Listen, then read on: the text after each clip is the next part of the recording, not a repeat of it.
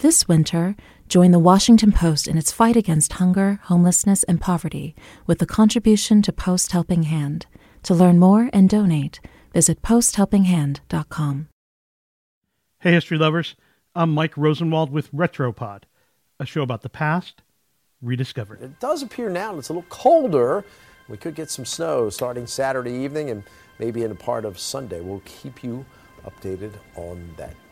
It is winter in the United States, and so that might make it seem like an odd time to talk about beaches and sunbathing and, well, topless sunbathing. But historical moments have a funny way of popping up at the oddest times.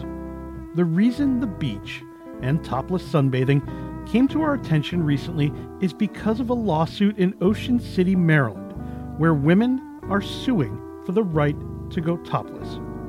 Last month, a federal judge ruled it is A OK for the city to ban women from sunbathing topless.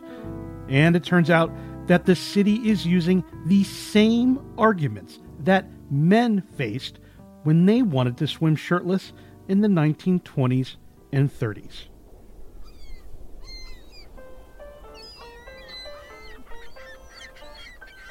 Back then, arrests for toplessness at public beaches generated headlines about the nearly naked outlaws. Government officials denounced the public display of nipples. No shirtless bather will be allowed to mar the high standard and fine appearance of Long Island's newly created Ocean Beach Park, said the resolute local police chief after the trial of three men arrested for swimming topless. That's right, men. It doesn't seem like a big deal today, but 1930s America lived in fear of the male nipple. It was illegal in most states and cities for men to go anywhere shirtless, even the beach. Men were expected to wear full swimsuits, all with tank tops to hide the nipples, most of them made of wool. The fancier models even had attached swim skirts to add a little more mystery to what was going on south of the Beltline. Skirts that were a requirement in many swimming pools. Men did not like this. So, what did they do? They fought for the right to go topless. And what did government officials say? Well, the same things they are saying now in Ocean City that it's not family friendly, and that families, the same families that pass sexually explicit t shirts being peddled on the boardwalk, are not ready for so much skin. Men rebelled, showing up at pools and beaches in trunks, then pulling off their shirts or rolling down their tank tops. Many were arrested. Of the New York City Police Department, the Associated Press said this It arrests them on sight. Fines of $1 are the penalty.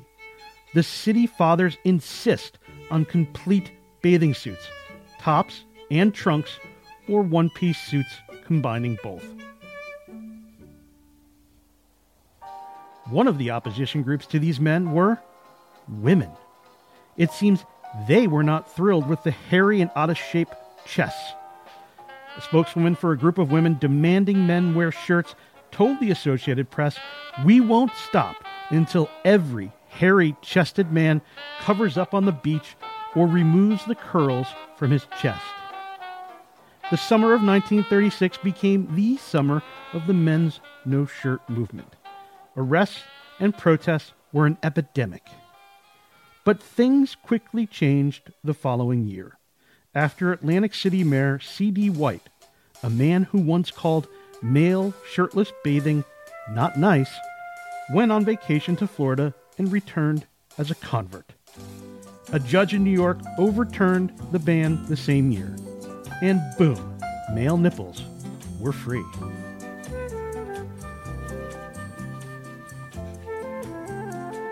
I'm Mike Rosenwald. Thanks for listening.